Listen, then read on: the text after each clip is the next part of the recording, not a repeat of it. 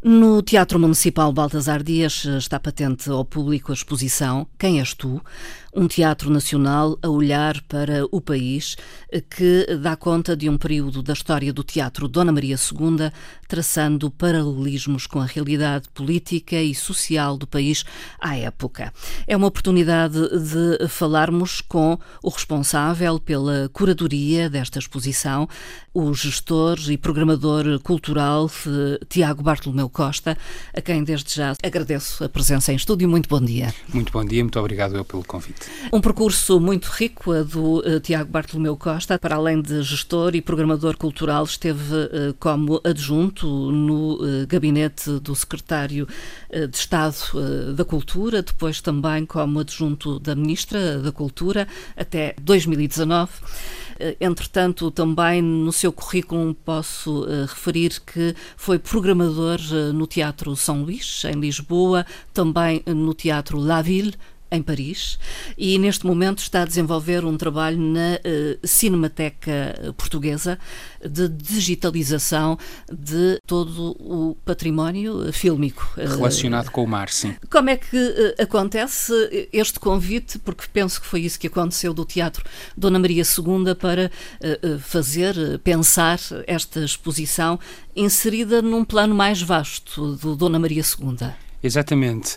Uh, e quando, quando faz agora esse levantamento todo do currículo, fico cansado, fico cansado uh, já de perceber que parece que às vezes estou a fazer a mesma coisa e como é que se encontram formas de contar eh, muitas vezes as mesmas histórias. E foi também assim que eu reagi ao convite que o diretor artístico do Teatro Nacional da Ana Maria II, o Pedro Penin, quando ele me propôs Uh, dentro de um contexto maior, de facto, que é a Odisseia Nacional, como é que podíamos levar a história de um teatro para um país num, num, teatro que tem nacional no seu nome uhum. e que, portanto, é preciso perceber que missão pública é esta.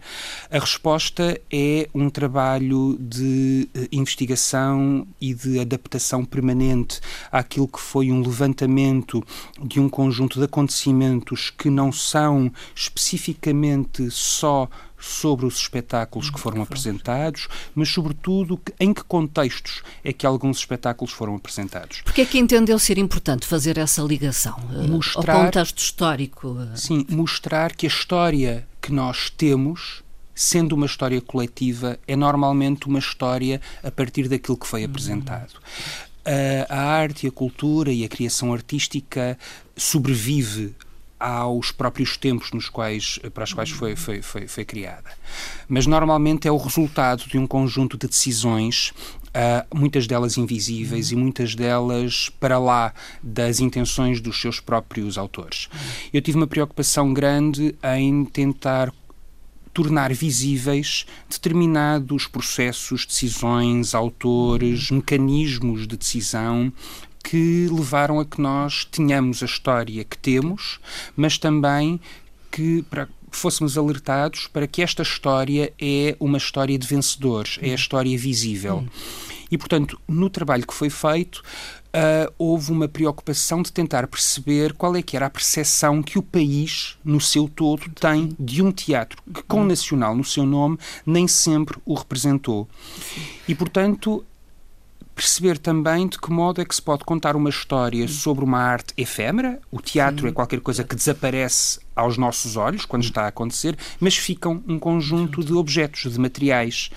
E trazer esses materiais de modo a que nós possamos, enquanto visitantes, projetar sobre eles as nossas próprias memórias. Necessariamente não são as memórias dos espetáculos, mas são as memórias que nós temos da história, das guerras, das crises, das evoluções, das tensões, das ditaduras, das lutas, das revoluções, das conquistas sociais e de como às vezes o teatro é a porta de entrada de forma metafórica ou mais direta, mais resistente ou mais cúmplice para tudo aquilo que Portugal viveu entre 1926 e estes felizmente, mais dias de democracia que nós já estamos a viver do que aqueles 48 negros de ditadura.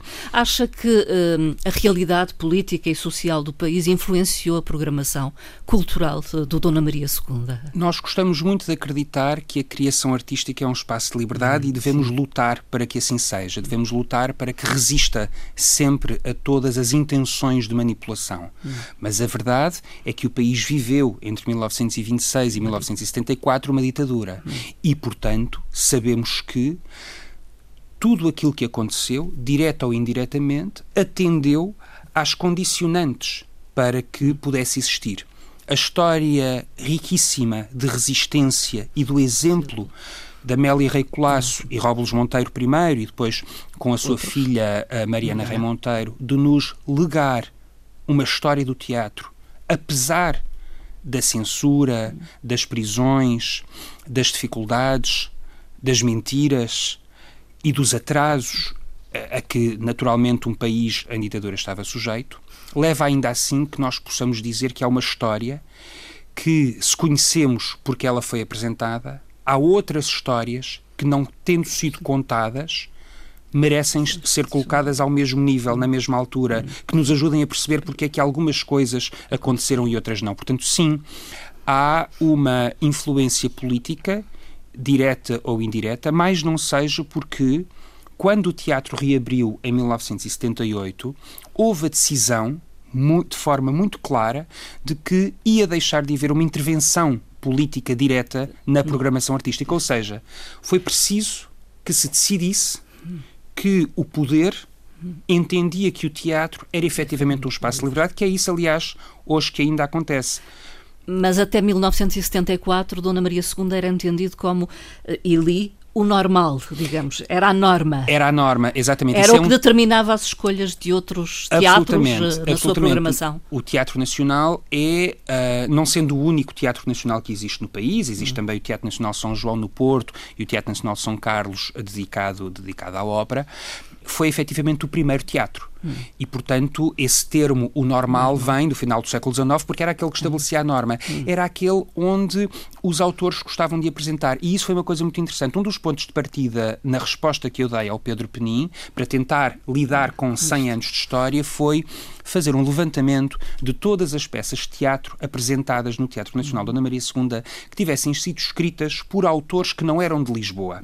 Ou então, peças que sendo representadas no Dona Maria II, falavam de regiões do país. Uhum. E trouxe para dentro desta exposição o contraste entre aquilo que era o país que o Teatro Nacional apresentava Sim. e o país real. Que na, real. E nesse contraste, a percepção que temos é de que há uma espécie de construção ficcional que, naturalmente, durante a ditadura é alavancada por uma estratégia uh, programática, estética, política, propagandística de fixar o país de uma determinada maneira. Na Madeira só existia uma forma de se vestir, de cantar, de dançar, que era distinta do mini, e que no conjunto as 18 regiões faziam um país plural. Ora, nós sabemos que as pessoas não vivem daquela maneira, que as casas não são só assim, que o modo de falar não é só aquele. Mas havia uma forma de o país se apresentar em Lisboa que em tudo contrastava com aquilo que era o país real. E quando esses autores anónimos, tidos por secundários, que ficaram nas, na nota, nas notas de rodapé da história da dramaturgia, passam a estar ao lado dos grandes, grandes. autores, nós percebemos que há um país que não conhecíamos. Hum. E houve uma preocupação de. Esta exposição uh, passa por 11 locais antes de chegar a Lisboa em cada um dos sítios perceber como é que foi a recepção dos espetáculos que o Teatro Nacional da Maria apresentou. 11 sítios onde o Dona Maria esteve onde, e apresentou os espetáculos. Exatamente. Ou seja, a Odisseia Nacional é um trabalho absolutamente, absolutamente extraordinário, feito por uma equipa uh, que se multiplica dentro de si mesma e que uh, em diferentes frentes, espetáculos, espetáculos, ações de formação, projetos de comunidade, uh, conversas, debates, pensamentos e também uma exposição que atua em 96 16 municípios de todo o território nacional, continente e ilhas. A exposição passa por 11 deles.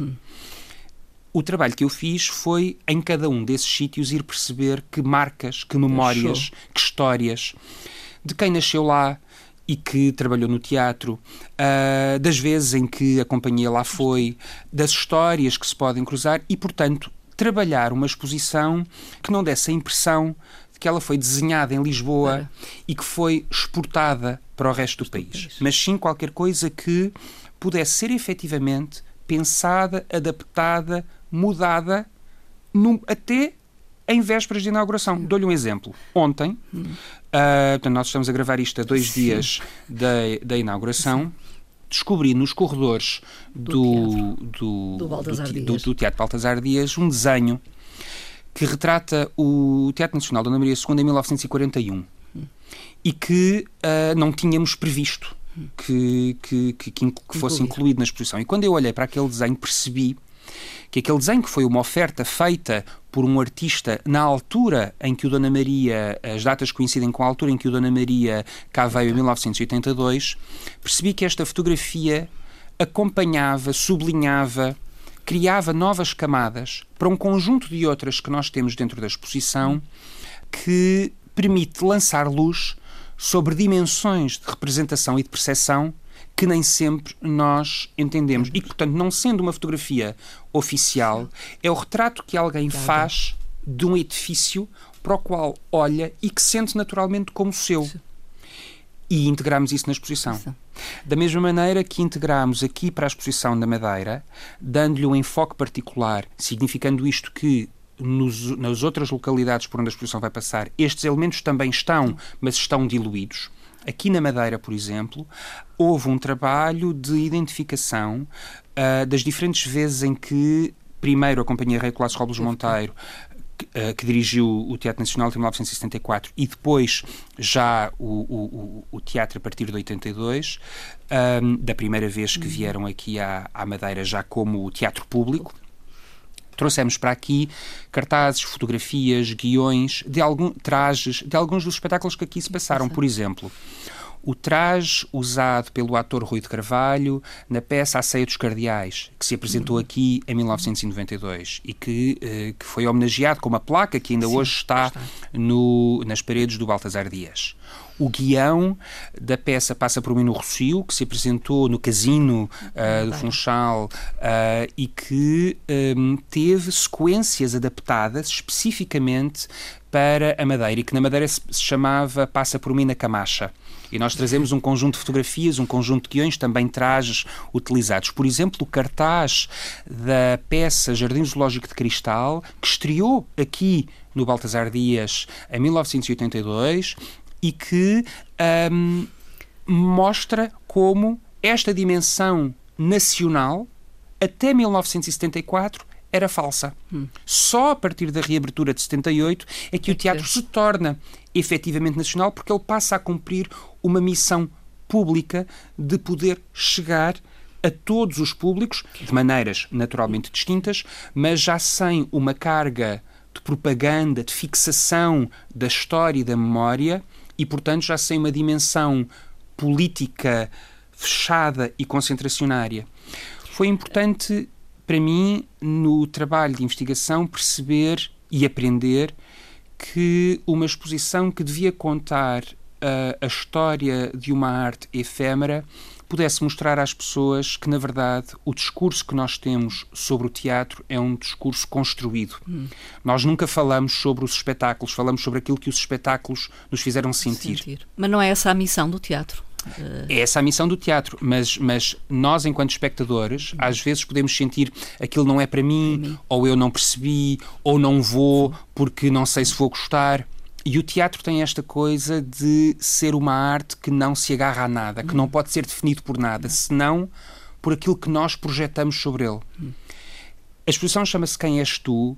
Porque, para além de ser a frase, a pergunta mais famosa da mais famosa das peças uh, da dramaturgia portuguesa, do Frei Luís de Souza, uma peça que foi utilizada e que foi, que foi ensinada aqui, que, foi, que, foi, que é obrigatória nos planos, nos planos pedagógicos das escolas, que foi utilizada como arma política pelo uhum. regime ditatorial para vincar dimensões religiosas e de afirmação da identidade. Nós contamos na exposição, por exemplo, como é que uh, no centenário da estreia da peça, em 1943, o regime impôs à Companhia Rei Colasso Robles Monteiro uma leitura da peça onde a dimensão eclesiástica deveria fazer vergar os espectadores ao poder da Igreja num Estado que tinha uma relação com a Igreja, como nós sabemos, bastante Próximo. íntima e bastante cúmplice. E, portanto, o que é que significa, por exemplo, ensinar o Frei Luís de Sousa hoje? Sim. Ler Frei Luís de Sousa hoje nas escolas? Quando, quando estive a preparar isto, acreditei sempre que a, à pergunta quem és tu, a resposta não deveria ser, como diz o Romeiro, ninguém, mas quem és tu, visitante hum. e quem és tu, espectador de um espetáculo Portanto, a, a, pergunta é dirigida uh, Absolutamente. Ao, ao, visitante ou a quem assiste aos espetáculos.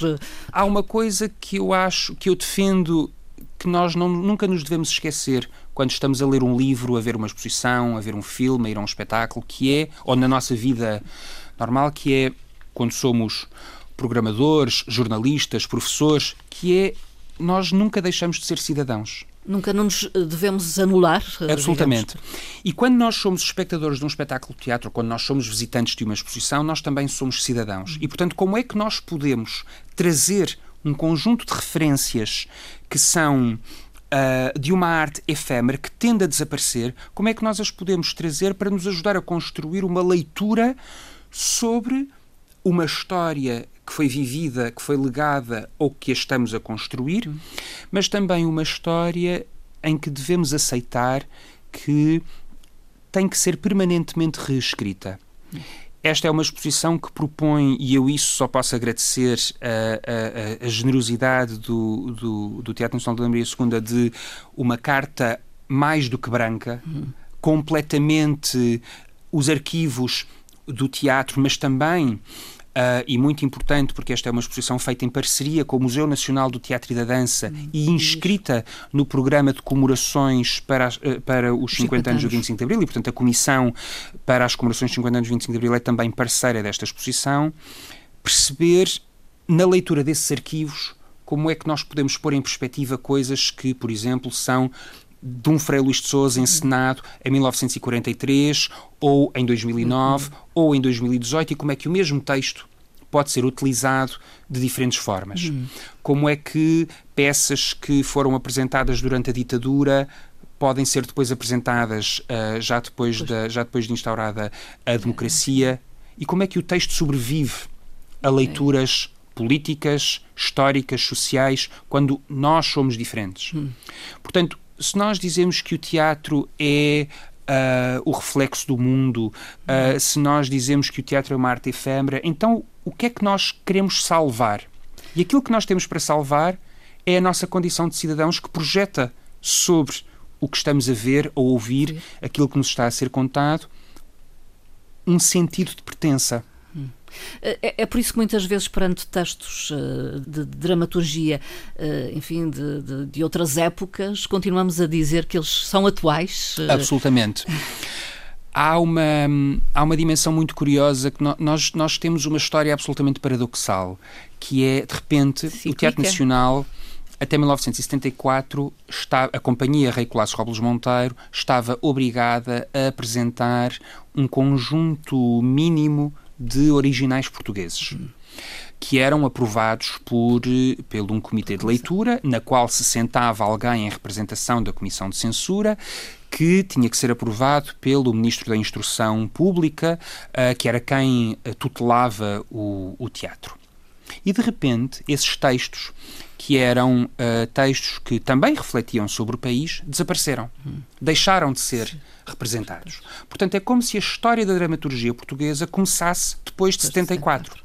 Ora, escreveram-se peças, hum. representaram-se. Mais do que isso, houve autores que quiseram escrever peças e que foram proibidos de as apresentar.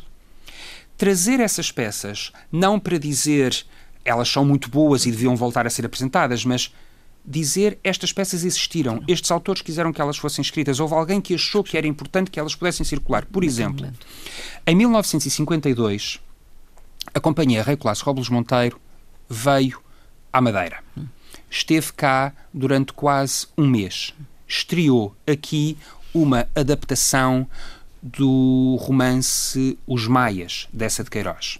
Numa adaptação de um professor um, de um professor Bruno uh, Carreiro, do um, açoriano, e que uh, havia escrito esta peça uh, no, por volta de 1913, achou-a perdida, depois ela, acabou por reaparecer uns anos mais tarde, entregou-a à companhia Recolados Rolos Monteiro e eles uh, fizeram a peça, eles, a peça estreou em 1945 e depois veio à Madeira em 1952. Quando a peça vem à Madeira, em 1952, é muito distinta de a apresentar em Lisboa no rescaldo da guerra, da Segunda Guerra Mundial, em que os valores da família estavam, eram completamente estavam em causa. E imaginar que uma peça a partir de um livro, um livro que é seminal, estruturante da nossa identidade cultural coletiva, ser transformada em palco é de um pioneirismo de uma e pensar que foi feito no início do século no início do século XX demorou quase 50 anos até chegar à Madeira continuou a ser apresentada até 1974 e, portanto, imaginar que as peças são imutáveis só porque é o mesmo texto, imaginar que qualquer coisa só porque está escrita num papel tem o mesmo significado, imaginar também que num país que vivia em ditadura, que as peças eram controladas pela censura, mas que quando, para utilizar uma. para falar depressa e bem, quando a companhia se apanhava fora de Lisboa e que tinha muito mais liberdade. Atrevia-se, digamos. Atrevia-se muito mais a apresentar peças, eh, coisas como os vestidos das senhoras, se calhar, podiam subir um bocadinho mais, havia tiradas que, se calhar, podiam Não voltar.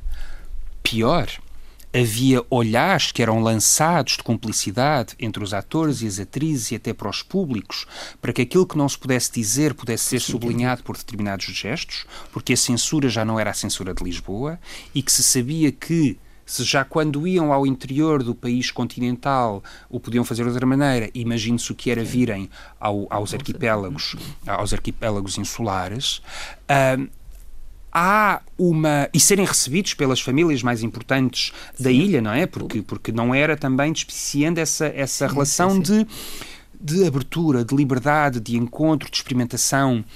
Nós encontramos uh, nos arquivos da Biblioteca Pública. Uh, um, da Biblioteca Pública do, do Funchal, um conjunto de elogios que foram feitos à liberdade apresentada e, sobretudo, um agradecimento de, de repente aproximar a Madeira daquilo que se fazia no Rocio. E isso é fundamental para nós uh, aceitarmos a ideia de que o teatro, sendo uma disciplina efêmera, e sendo nós próprios efêmeros, porque estamos naquela condição, naquela noite, mas se formos ver um espetáculo num outro dia ou dois anos depois, ou, ou somos também nós próprios diferentes, aceitar que não há uma única maneira de olhar, não há uma resposta certa, nem há uma única história, não há uma história oficial. Hum. Há a história que nós entendemos que é importante legar, há escolhas que são feitas para que determinadas invisibilidades permaneçam e há uma responsabilidade de um teatro público, hoje em democracia, à beira de completarmos 50 anos um, de democracia, de assumir que a história é uma história feita dos contributos de todos e, portanto, em cada um dos sítios por onde esta exposição passa, ela, mais do que se adaptar, ela constrói-se à escala, à medida, ao desejo de pertença de cada um dos cidadãos que responderá à pergunta quem és tu, de se projetar neste conjunto de objetos que, na verdade, são fotografias, cartazes, trajes, desenhos que não significam nada porque não são o espetáculo. Hum. Mas são a, são a porta de entrada para essa memória. Mas uh, houve uma preocupação de uh, induzir ou guiar quem visitar a exposição na interpretação daquilo que lá está? Absolutamente apesar deste discurso todo muito uh, esotérico e abstrato, na verdade, de, de um, reforçar a ideia de que a única coisa que as pessoas têm que trazer para ver a exposição é a curiosidade. Uhum. A exposição organiza-se, enfim, há uma lógica da organização, não é? Cronológica? Uh, não, não, precisamente. Não é cronológica, não é sequencial. Uh, não tem um princípio, meio e fim utiliza, nós temos aqui na, nós temos aqui na, na exposição uh, cerca de um, 150 objetos hum. dos mais diferentes dos mais diferentes materiais.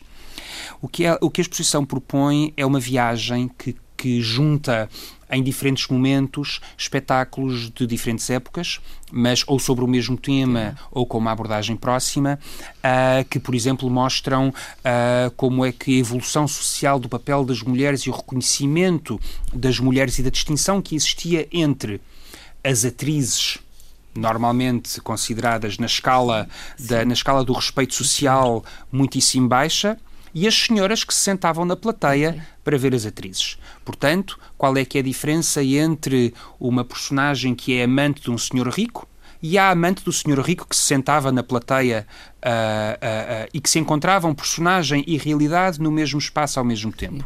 A exposição parte de uma reflexão sobre como é que o país aceitou que as mulheres pudessem ter um estatuto de igualdade uh, no, dentro, de uma, dentro de uma máquina teatral. O, a exposição reflete sobre o modo como determinadas peças foram utilizadas para, como, como uh, instrumentos de propaganda política. Mostra como, por exemplo, uh, a ideia que nós temos de território, de império, de nação, de pátria, uh, durante muito tempo se estendeu a territórios que eram ocupados, que eram, que eram, que eram, que eram colónias, que eram, que eram escravizados. Um, a exposição entende que os conhecimentos que nós hoje temos, muito mais esclarecidos sobre a história do país, teve em alguns momentos espetáculos que tentaram abordar essas questões. E, portanto, peças que são uh, matéria de reflexão sobre uh, determinadas questões que hoje são importantes nós discutirmos enquanto sociedade, são apresentadas de uma forma bastante ampla e bastante generosa, sem carecerem de uma. Primeiro aconteceu isto e depois aconteceu, aconteceu aquilo, aquilo, depois aconteceu outro. Qualquer, é qualquer coisa como aconteceu isto, aconteceu isto. mas isto vai ter consequências daqui a não sei quantos anos. Ou de, dou-lhe um exemplo. Um dos elementos que nós trazemos para a exposição é o, o desenho de movimentação de cena da, da peça Mãe Coragem e os seus filhos, estreada em 1986 e interpretado pela Eunice Munhoz. É uma peça que, quando Eunice Munhoz morreu, todos, de diferentes gerações, tinham essa peça como memória, tendo-a visto no palco, tendo-a visto na televisão ou sabendo. E de repente na verdade, a peça Mãe Coragem e os seus filhos, estreada em 1986, houve intenção da Amélia Rei Colasso encená-la em 1955 e não teve autorização para fazer. E durante muito tempo foi o seu grande desgosto, e ela não diz numa, numa entrevista muito pouco tempo antes de morrer, em 1900, no, final, no, no, início da década de 90, ela diz o único desgosto que tive foi nunca poder fazer esta peça. Ora, em 1978, portanto, o teatro fecha em 1964 porque arde no incêndio e, portanto, só reabre em 1978 o edifício. E quando o, o, o, teatro está a preparar a sua reabertura, o seu diretor artístico, Francisco Ribeiro, mais conhecido por Ribeirinho, que as pessoas mais velhas conhecerão do cinema, uh, do cinema tinha a intenção de apresentar esta peça. E, portanto, já desde 1978 que havia a intenção de fazer esta peça. Na altura seria a atriz Fernanda Alves, a mesma atriz que vai estrear aqui no Baltasar Dias a peça Jardim Zoológico Cristal uhum. e que era uma das figuras maiores do, do Teatro Nacional. Mas considerou Francisco Ribeiro que em 1978, o país tinha acabado de sair da Revolução, havia demasiado Brecht a ser feito em Portugal. Portanto, todos nós víamos, porque Brecht foi um autor proibido durante a ditadura, e portanto não é ainda o tempo de fazer. Uh, e, portanto, a peça só foi feita em 1986. Curiosidade, a peça é interpretada por Eunice Munhoz, que se estreou em 1941 no Teatro Nacional da Ana Maria II e que Amélia Rei Colasso disse que foi o único gênio que lhe passou pelas mãos. Desde 1941 até 1955, até 1978, até 1986, até 2003, em que nós estamos a mostrar aquilo que as pessoas não viram, que são as movimentações de cena de um espetáculo, quanto tempo é que passou? passou? Quantas gerações? Quantas histórias? Quantas vontades? Quantas projeções? Quantos desejos de pertença é que ficaram pelo caminho ou foram confirmados e que, portanto, provam que o teatro é tudo menos uma arte efêmera se nós dele quisermos, se nós quisermos que ele seja parte das nossas histórias. Todo este programa, eh, digamos, Odisseia Nacional e a exposição Quem és tu, tem como parceiros, eh, por exemplo, a Comissão Comemorativa dos 50 anos do 25 de Abril e sabemos que pós 25 de Abril a companhia fechou, digamos. Eh, há reflexos disso nesta exposição? Absolutamente. Então, uma das coisas que eu aprendi ao fazer esta, esta exposição. Aliás, durante o período de preparação, o, o, o, Pedro Penin, quando percorria o país para verificar os diferentes teatros por onde o Odisseia Nacional ia passar, de vez em quando enviava-me fotografias que mostravam as placas de teatros que foram inaugurados por Amélia Recolasso. O que aconteceu até 1974 é um caso de estudo uh, de um país uh, que lidou sempre muito mal com uh, a força uh, das mulheres. Hum. E a uh, Mela Recolasso é uh, um exemplo de como um, é possível construir uma história apesar das vontades de que essa história não aconteça. A Companhia Recolasso Robles Monteiro é concessionária do Teatro Nacional Dona Maria II a partir de 1929. Portanto, uh, vai ser. O que é que isto significa? Significa que há um teatro do Estado, Sim. que o Estado entende que deve ser gerido por uma companhia privada. E que entrega a essa companhia privada a gestão de um teatro público, com um conjunto de condicionantes.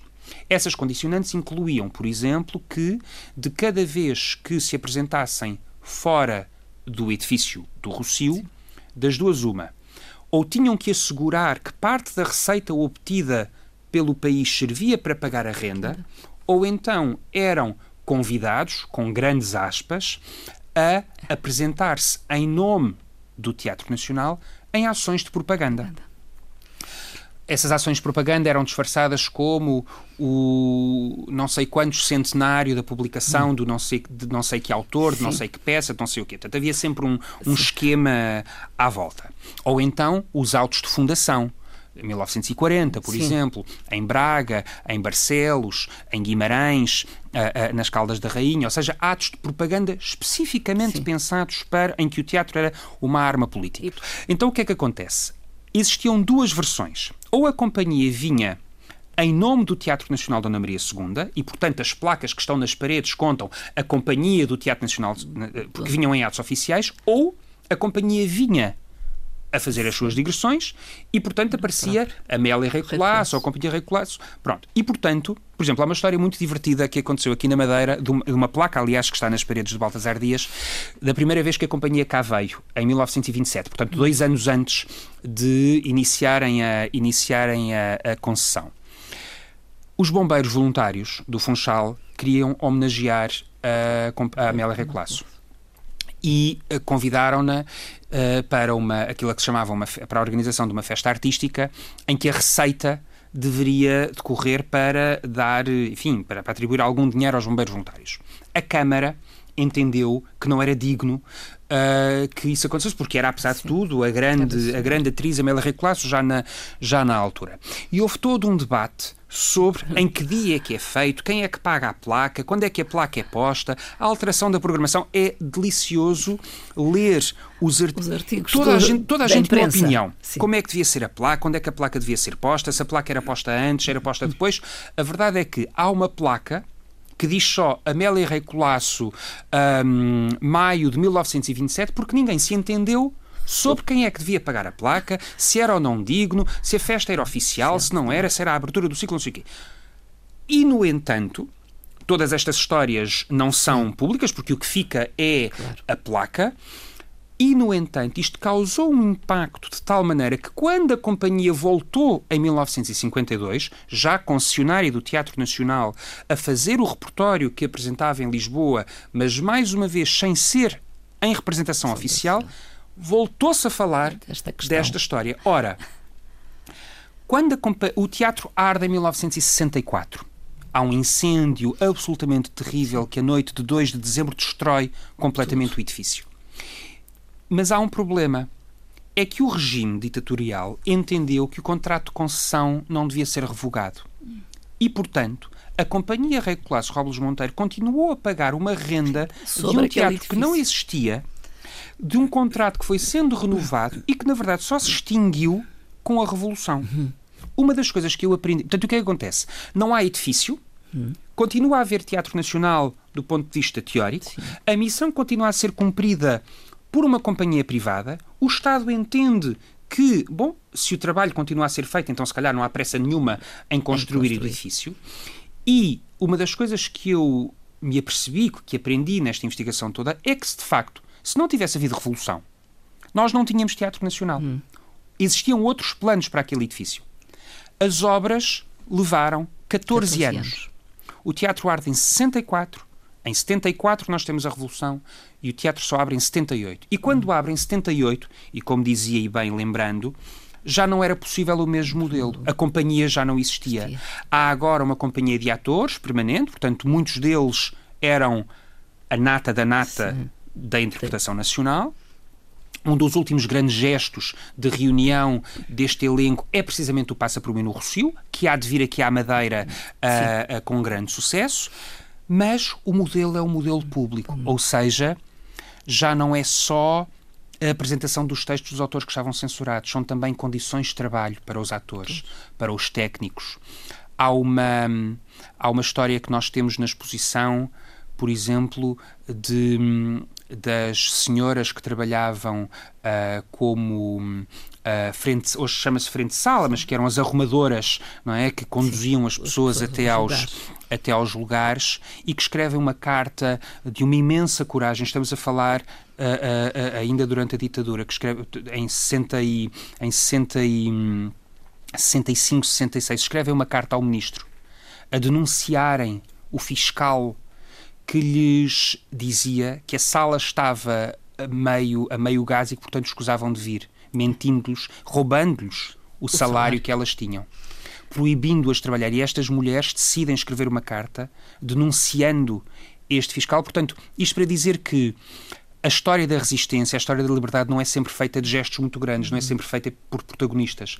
Pode ser feita de lutas, de direitos que nós hoje temos como adquiridos, mas que na verdade muita, muitas vezes nos esquecemos quem é que, estando na nota de rodapé ou nem isso, lutou para que nós hoje achemos naturais determinadas conquistas. Logo houve necessidade de reformular, digamos, o contrato. E portanto de... há uma. Há uma vontade política de, depois de 78, um Teatro Nacional com uma missão pública de dizer agora sim ele é nacional. E só a partir de 78, e é isso que vai fazer que em 1982 o Teatro Nacional venha em direito próprio, a companhia, o teatro e, na verdade, oficialmente, o Teatro Nacional Dona Maria II, como nós hoje o conhecemos, a primeira vez que ele vem à Madeira é em 1982. Porque antes disso, se é verdade que, ele, que já cá esteve, foi a companhia que era a sua concessionária. Portanto, é uma história muito recente. Sim. 82, 82 foi ontem.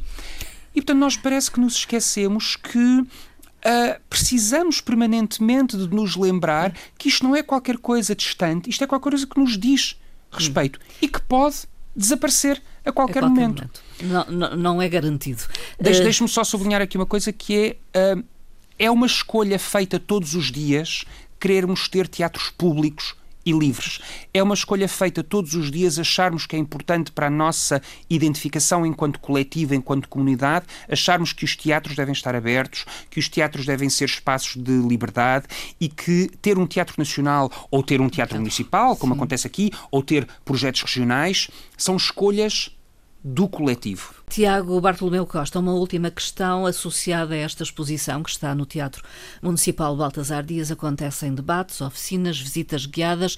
Aqui no Fonchal já aconteceram quando uh, estivermos a transmitir esta nossa conversa. De qualquer forma, considero importantes uh, estas realizações paralelas. Há uma preocupação de, para lá daquilo que é a exposição, para lá dos textos que são publicados, para lá da brochura que, é, que, é, que acompanha a exposição, criar criarmos discurso, pensamento, propormos pistas de leitura.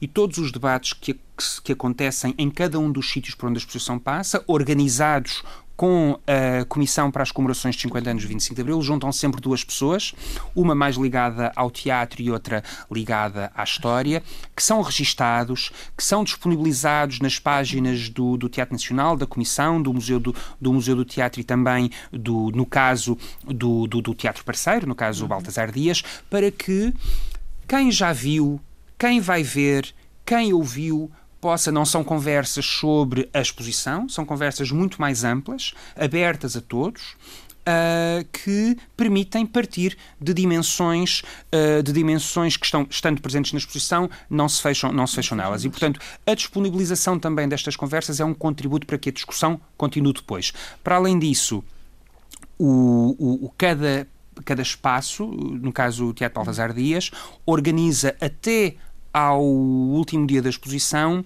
visitas guiadas uh, preparadas pensadas para uh, o público o público escolar. Enfim as aulas estão a começar mas mas, mas mas mas pensadas para o público escolar ou para um público para um público não escolar. Até ao final da até dia 30 de setembro e portanto há um trabalho que é feito em contínuo de, uh, de um desejo de apropriação pelas equipas do teatro e pelos espectadores, visitantes, cidadãos, de uma história que, na verdade, foi sempre sua. Resta-me agradecer eh, a, sua disponibilidade para esta conversa, Tiago Bartolomeu Costa, curador eh, da exposição que pode ver neste momento no Teatro Municipal Baltasar Dias. Quem és tu? Um teatro nacional a olhar para o país. Muito obrigada. Muito obrigado eu pela generosidade e o trabalho. Bom dia.